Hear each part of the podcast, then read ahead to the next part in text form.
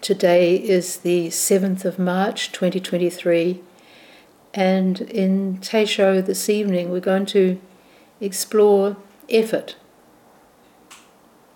diligence.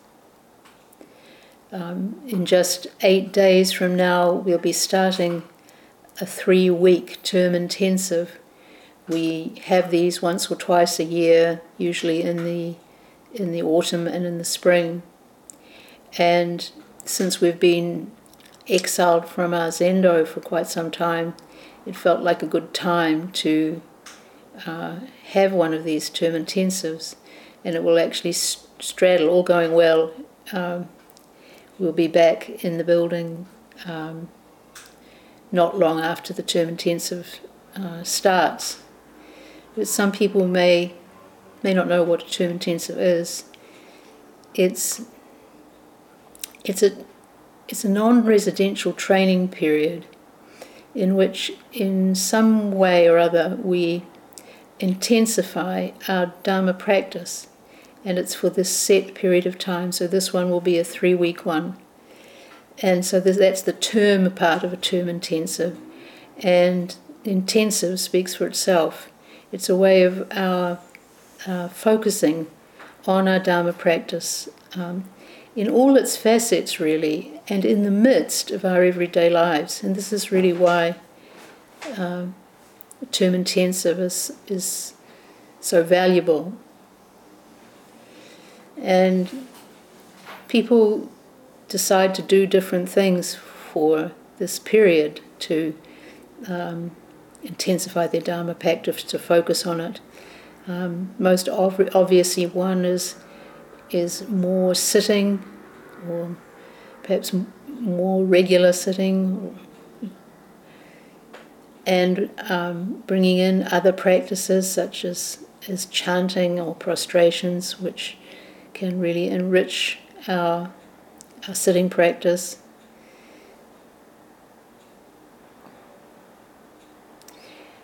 Sometimes people will do things around maintaining greater presence and awareness. We're not sitting, uh, different kinds of uh, mindfulness practices. And sometimes people will focus on um, a painful habit or an addictive behavior and, and uh, shine, shine the light on it so as to be free of it to some degree. So, term intensive usually involves adding things or taking them away. And as with Sesshin, there is a power to it in that we're doing it with others. We're not all in the same physical space, but we're in contact uh, regularly. And like uh, team sport or, or dancing, perhaps, um, this, this synchronous behavior is um, good for us, good for our mental health, and keeps us accountable so that whatever commitment we've made, um, we are coming back each week to see everybody and and letting everybody know how our commitments have been going and the, there comes with us a kind of um, peer support where we've got the added um, impetus of not wanting to let everybody down by not fulfilling our, our pledges.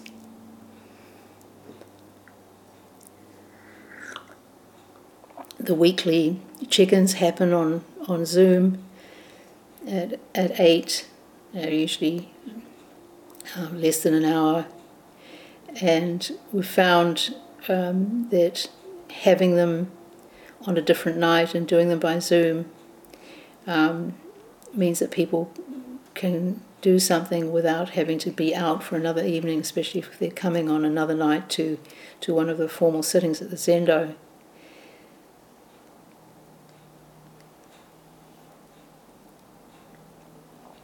So everybody who takes takes part in a term intensive is doing something a little different, or uh, differently, or they're doing more of something or less of something. And again, as I said, we get back, get to report in each week. People often struggle um, to decide um, what to do or how much to stretch. Um, and it is one of these things that you you really have to learn through experience. What is the is the the right um, amount of effort that will be helpful uh, without falling into straining or or um, on the other side without uh, making not enough effort to have a sense of of being stretched. So it really, this question of right effort comes up. Um, we can find right effort taught in in different ways in in Buddhism, and perhaps as evidence of its importance as a as a as a strand of our training, in that it it um, appears in the number of the of the uh, lists that are so frequently found in Buddhism. Um, it's part of the Eightfold Noble Path, the most basic and essential of all the teachings shared by all the schools. Uh, right effort or sometimes it's translated as zeal or exertion, samma vayama. And this word, this word samma is perhaps closer to complete or whole. So a complete effort.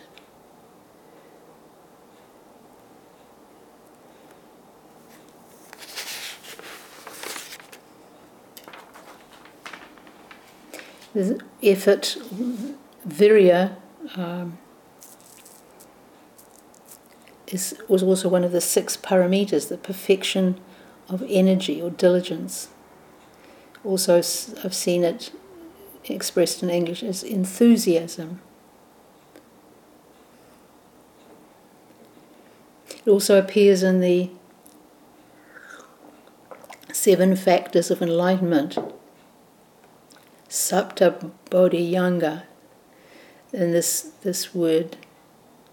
Um, Sapta is for limbs or, or, or factors. We need all, and we need all of the seven to to be able to walk the path. And often, as in these in these lists that appear in our teaching, there are all the all the things mentioned in a particular list are related to the rest of the of the of the different things in the list and point to um, us circling around a particular truth or teaching. Uh, it's significant that among the seven limbs of enlightenment, along with um, effort, are ease and joy.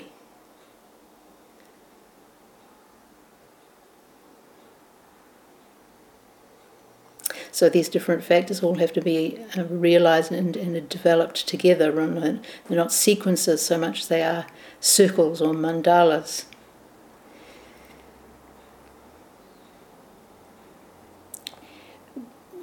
I haven't got time to look at each of these in great detail, but just to uh, touch on a little bit uh, from the as regards the Eightfold Noble Path. Right view, right aspiration, right speech, right action, right livelihood, right diligence or effort, right mindfulness, right concentration. So, all, all of these um, arise together, you could say, and they're commonly broken down into three parts right view and right aspiration as the, are the, the wisdom part, speech, action, and livelihood, uh, the ethical behavior part, and then our effort or diligence is grouped with mindfulness and concentration as, as part of the mental discipline aspect of the Eightfold Path. So how how we make an effort in our in our mental training in our practice. This is where it fits in.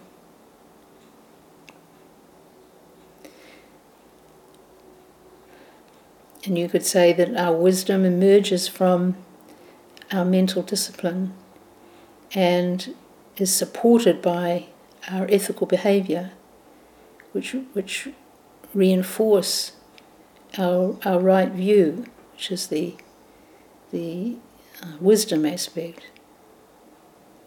So they're all very much interrelated. The, the um, traditional formulation for this right diligence or right effort is is known as the um, surprisingly the four right efforts, the proper efforts, and um, again we can come at them from different angles. This one is uh, the first of these uh, angles is coming from Lama Govinda, a great, great German Buddhist scholar and practitioner. He, they're broken down, he breaks them down into, or the sutras break them down into four phases.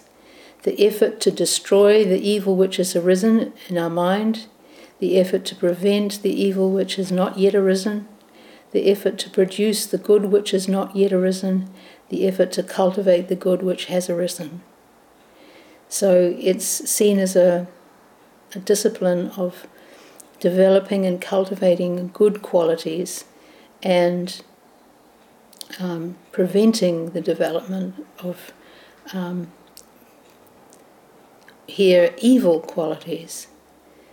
And the good qualities are Again, these, these seven factors of enlightenment, in which effort is also included mindfulness, discerning the truth, energy, that's our, our diligence or vigor, rapture, serenity, concentration, and equanimity.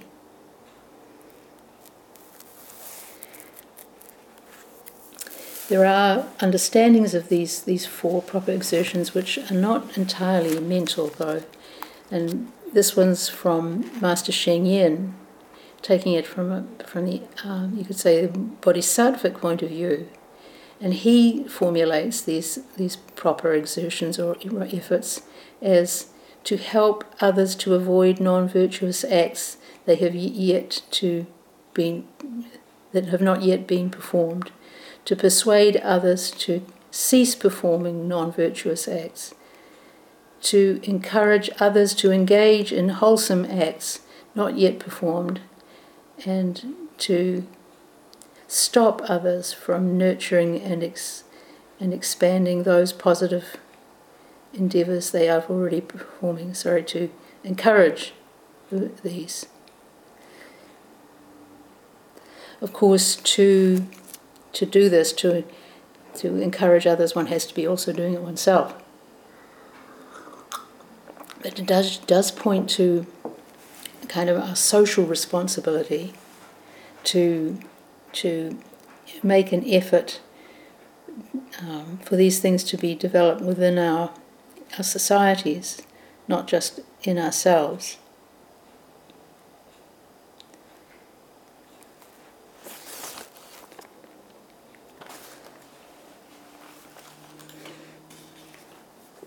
But perhaps the most um, helpful formulation that um, came across in preparing for this talk um, comes from Thich Nhat Hanh.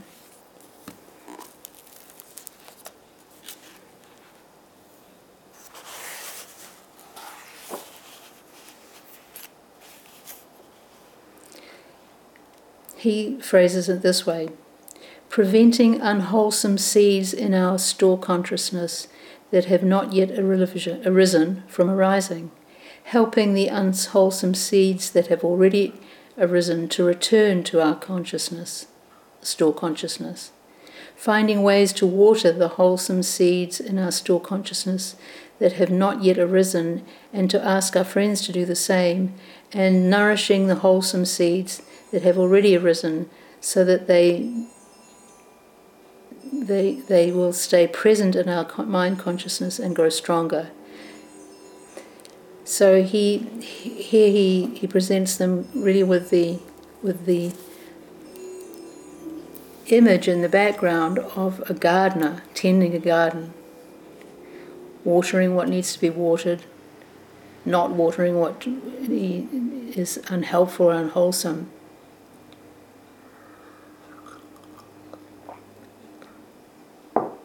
And inviting others to do so as well. It's an important aspect from the Mahayana point of view. And he explains unwholesome means not conducive to liberation of the path or the path. In our store consciousness, there are many seeds that are not beneficial for our transformation, and if those seeds are watered, they will grow stronger when greed, hatred, ignorance, and wrong views arise, if we embrace them with right mindfulness, sooner or later they, they will lose their strength and return to our store consciousness.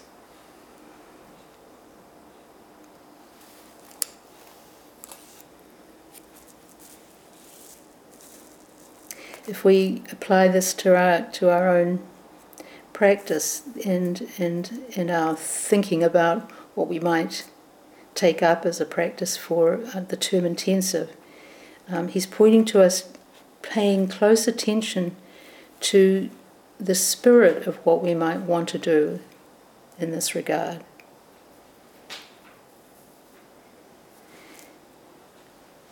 We could say that, that hard practice may have um, a wrong motivation, it may be forced in some way and um, a practice that's that's too slack may have um, laziness behind it. So to to look at our own um, motivation here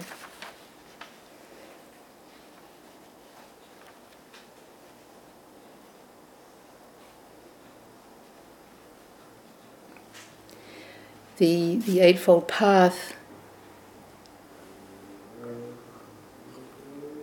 where we find this, this right or complete effort, is a, an expression of the middle way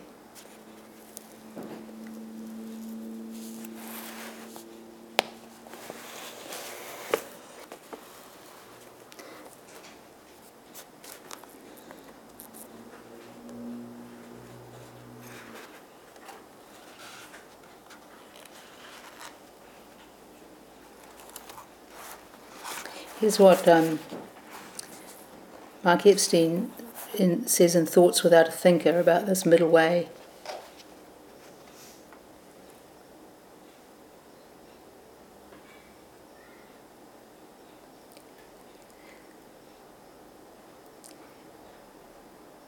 And of course, the Eightfold Path is, is, is presented as the fourth noble truth in the, in the Buddhist teaching of the Four Noble Truths. Here's what he says the fourth noble truth the Buddha articulated in his first teaching at Sarnath was that of the way leading to the cessation of dukkha.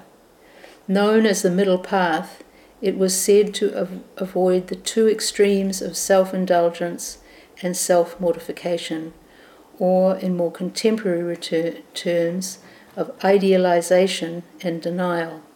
So, raising something up or, or putting it down.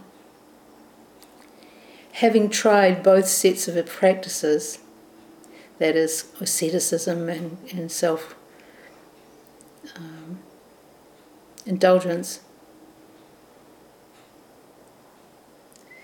the Buddha realized that each subtly reinforced the very notions of I or mine that created the state of suffering in the first place. The search for happiness, though sense through sense pleasures, he called low, common, unprofitable, and the way of ordinary people.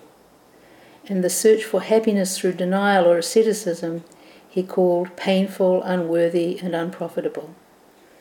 Relaxing the ego boundaries and dissolving the sense of self in pleasurable or even ecstatic experiences did not relieve suffering, nor did giving free rein to the emotions. Attacking the body and subjug- subjugating the self, coercing the ego into some kind of surrender, also did not relieve suffering, nor did trying to deny the emotions. The correct approach, taught the Buddha, lay in the ground between these two extremes. It required the alignment of eight specific factors of mind and behavior view, aspiration, act, speech, action, livelihood, effort, mindfulness, and concentration. So, here the eight, eight aspects of the Eightfold Path. When these factors were properly established, taught the Buddha, they constituted the path to cessation the eight factors were collectively known as the Eightfold Path, the behavioral categories of right speech, right action, and livelihood are the ethical foundation. The meditative categories of right concentration and right mindfulness are the foundation of mental discipline traditionally associated with the formal practice of meditation, and the wisdom categories of right understanding and right thought represent the conceptual foundation that has also been termed right view. It is this latter character, category that is often given short shrift by those eager to embark on the meditative path, who, when it on the meditative path,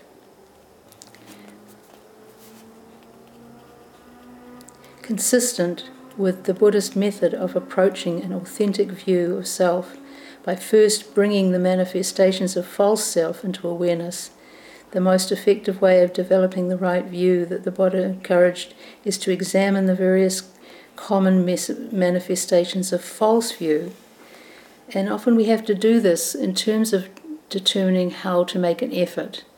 That we may go down different roads which, which turn out to be unhelpful and uh, unwholesome. But we only find out often which these are by going down those paths and then f- and finding ourselves at dead ends.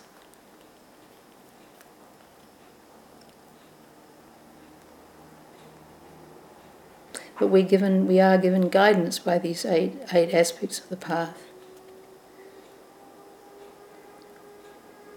He says a bit a little bit later. We do not know what to make of our emotions, and we let our various attempts at dealing with them define our understanding of the Buddha's teaching. To truly follow the Eightfold Path, we must reverse this process. Instead of letting our misconceptions about our feelings influence our understanding, we must let our understanding change the way we experience our emotions. And everybody probably has some experience of how um, so much of our practice can be tied up in how do we work with the strong emotions that come up.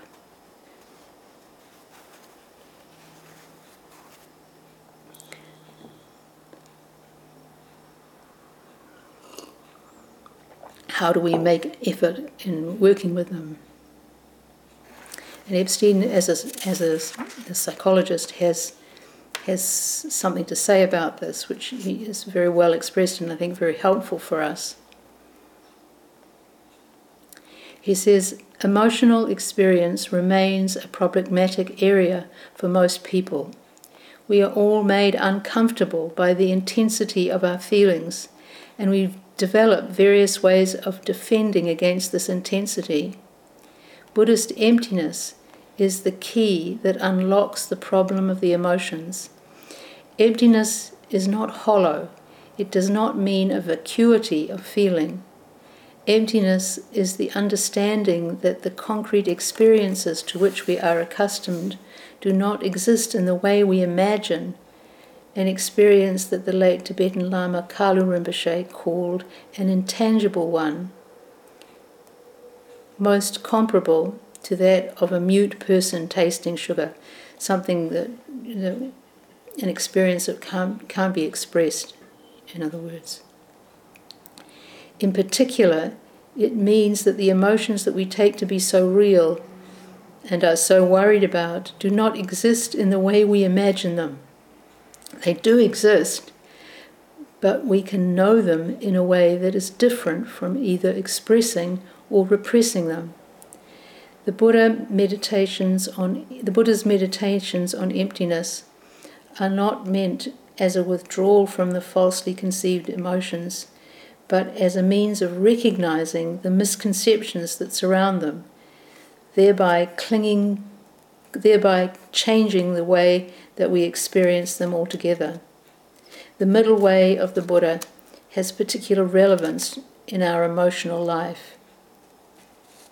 One of the great lessons of the Fourth Noble Truth and of the Buddha's teachings in general is that it is possible to learn a new way to be with one's feelings the Buddha taught a method of holding thoughts, feelings, and sensations in the balance of meditative equipoise so that they can be seen in a clear light, stripping away the identifications and reactions that usually adhere to the emotions like moss to a stone.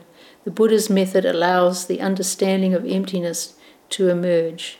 This is an understanding that has vast implications for the field of psychotherapy because it promises great relief from even ordinary suffering. As the third Zen ancestor, writing in the early 7th century AD, articulated, AD, articulated with great, great clarity, and then he offers these verses. When the mind exists undisturbed in the way, nothing in the world can offend. And when a thing can no longer offend, it ceases to exist in the old way. If you wish to move in the one way, do not dislike even the world of senses and ideas. Indeed, to accept them fully is identical with true enlightenment. People might recognize these lines as coming from the chant we regularly do, affirming faith and mind.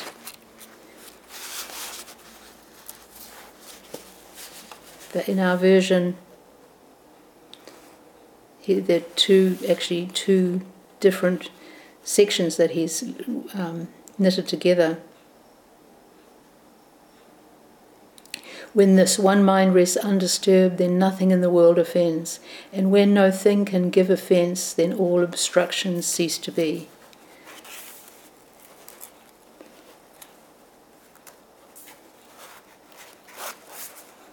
The second one is just a little bit later. If you would walk the highest way, do not reject the sense domain, for as it is, whole and complete, this sense world is enlightenment.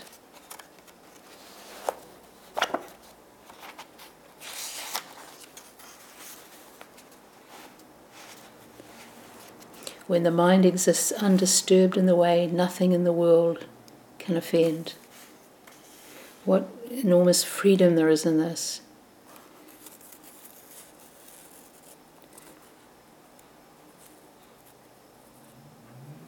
We don't have to reject the sense world, um, but to embrace it in, in its wholeness.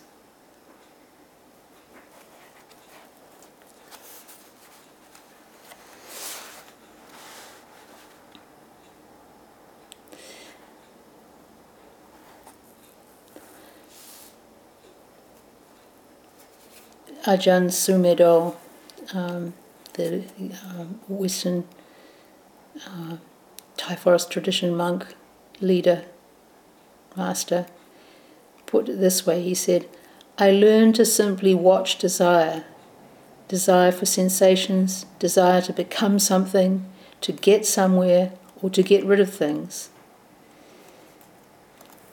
I learned simply to watch.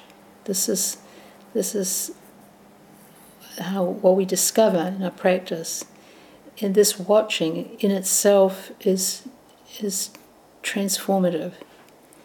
And we can probably pick one or two of these d- desires that he mentions um, that give us particular trouble, desire for sensations, desire for wonderful experiences, desire to become something, to become master, to become a spiritual person, to get somewhere. This is one we often struggle with. Or to get rid of things, to get rid of our uncomfortable thoughts or difficult conditions. Often, our, our practice, what brings us to practice, will be different kinds of desires or aversions. What, what Thich Nhat Hanh might identify as unwholesome seeds. This is one of um, the frustrations of practice. That the very things that we that we that trouble us are what we have to face and and see into.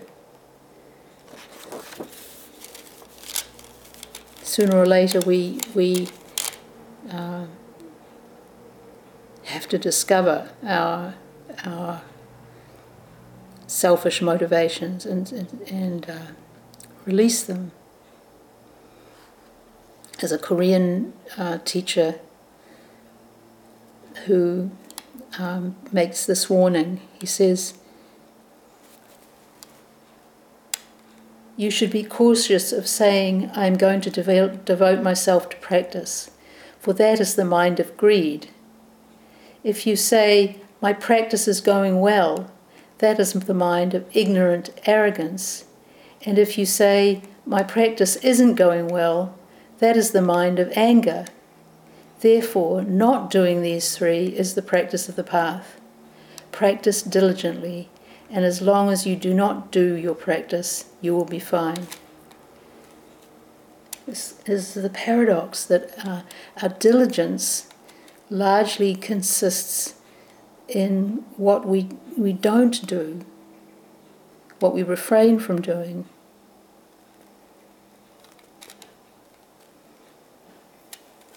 But here, here are very um, sincerest aspirations uh, for the practice can, turn out to be uh, tainted with the poisons.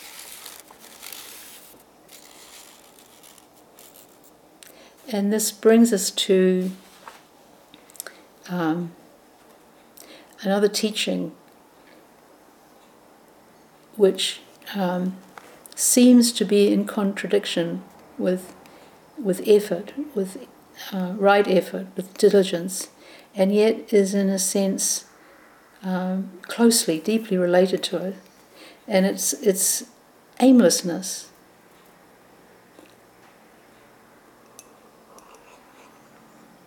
It's also part of a grouping. It's one of the three doors of liberation, along with um, emptiness and signlessness. And really, it is in, in a certain way um, a form of right effort. Apranihita.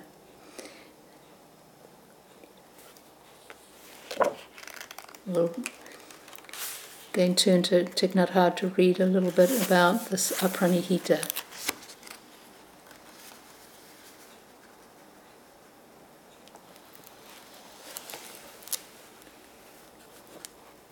He says the third door of liberation is aimlessness, apranihita. There is nothing to do, nothing to realize, no program, no agenda. This is the Buddha's teaching about eschatology. Eschatology is um, a way of indicating the doctrines of last or final things, as in death, the judgment, future states, and so forth. So, in a sense, Buddhist eschatology is what he describes here that there is actually nothing to do or realize, no program, no agenda, no salvation. It's all right here. He goes on Does the rose have to do something? No. The purpose of the rose is to be a rose. Your purpose is to be yourself. You don't have to run anywhere to become someone else.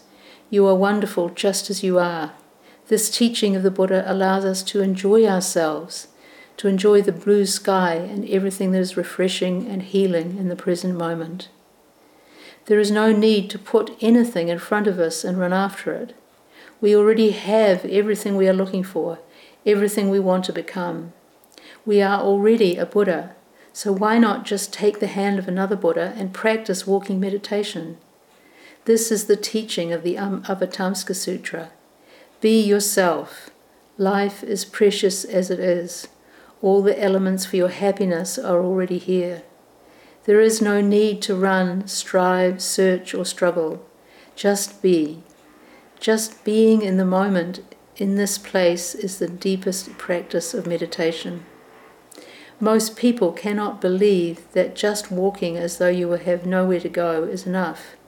They think that striving and competing are uh, normal and necessary. Try practicing aimlessness for just five minutes, and you will see how happy you are during those five minutes.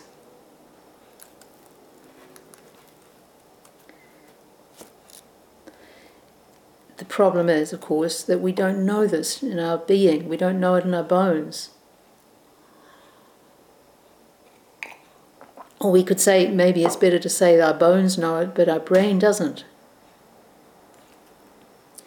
And so, um, like like Samuel Johnson, we we we make an effort. He said, "What we hope to do with ease, we must first do with diligence." But there, we could say that there is this deep connection between diligence and ease, between diligence and and and mastery knowing, knowing through and through who and what we are. He continues The Heart Sutra says that there is nothing to attain, or in our version, it's um, attainment to is emptiness. We, we meditate not to attain enlightenment because enlightenment is already in us. We don't have to search anywhere. We don't need a purpose or a goal. We don't practice in order to obtain some high position. In aimlessness, we see that we do not lack anything, that we already are what we want to become, and our striving just comes to a halt. We are at peace in the present moment, just seeing the sunlight streaming through the window or he- hearing the sound of the rain. We don't have to run after anything. We can enjoy every moment People talk about entering nirvana, but we're already there. Aimlessness and nirvana are one. Or, or as we chanted just now in, in Master Hakuin's chant, this earth where we stand is the pure lotus land, and this very body, the body of Buddha. If we think we have 24 hours to achieve a certain purpose, today will become a means to attain an end. The moment of chopping wood and carrying water is the moment of happiness. We do not need to wait for those chores to be done to be happy. To have happiness in this moment is the spirit of aimlessness. Otherwise, we will run in circles for the rest of our life. We have everything we need to make the present moment the happiest of our life even if we have a cold or a headache, we don't have to wait until we get our cold, until we get over our cold to be happy. Having a cold is part of life. This word happy is, is again, it's one of these overused words. Um, perhaps one that might work better here, possibly, is content. To be content with whatever is arising, to be at peace with it.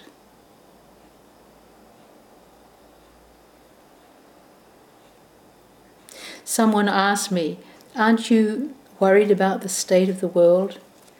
I allowed myself to breathe and then I said, What is most important is not to allow your anxiety about what happens in the world to fill your heart. If your heart is filled with anxiety, you will get sick and you will not be able to help. There are wars, big and small, in many places, and that can cause us to lose our peace. Anxiety is the illness of our age. We worry about ourselves, our family, our friends, our work, and the state of the world. If we allow worry to fill our hearts, sooner or later we will get sick. Yes, there is tremendous suffering all over the world, but knowing this need not paralyze us. If we practice mindful breathing, mindful walking, mindful sitting, and working in mindfulness, we try our best to help and we have peace in our heart. Worrying does not accomplish anything.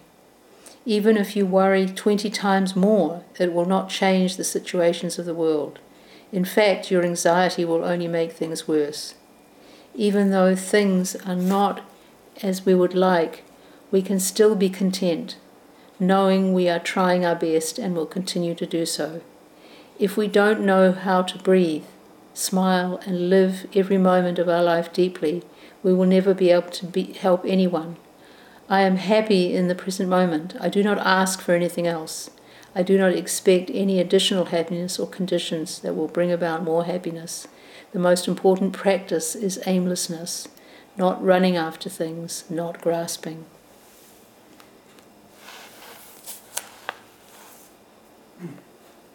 So to to conclude uh, as we maybe consider what to do for um, our term intensive. You could say then that, that a term intensive is it has a purpose, but it's to be ourselves and nothing more. To notice what is going on all around us, to be present and aware, to be feeling a fresh breeze on our skin or really seeing the faces of the people we live with. We, we recognizing that we really are what we long for.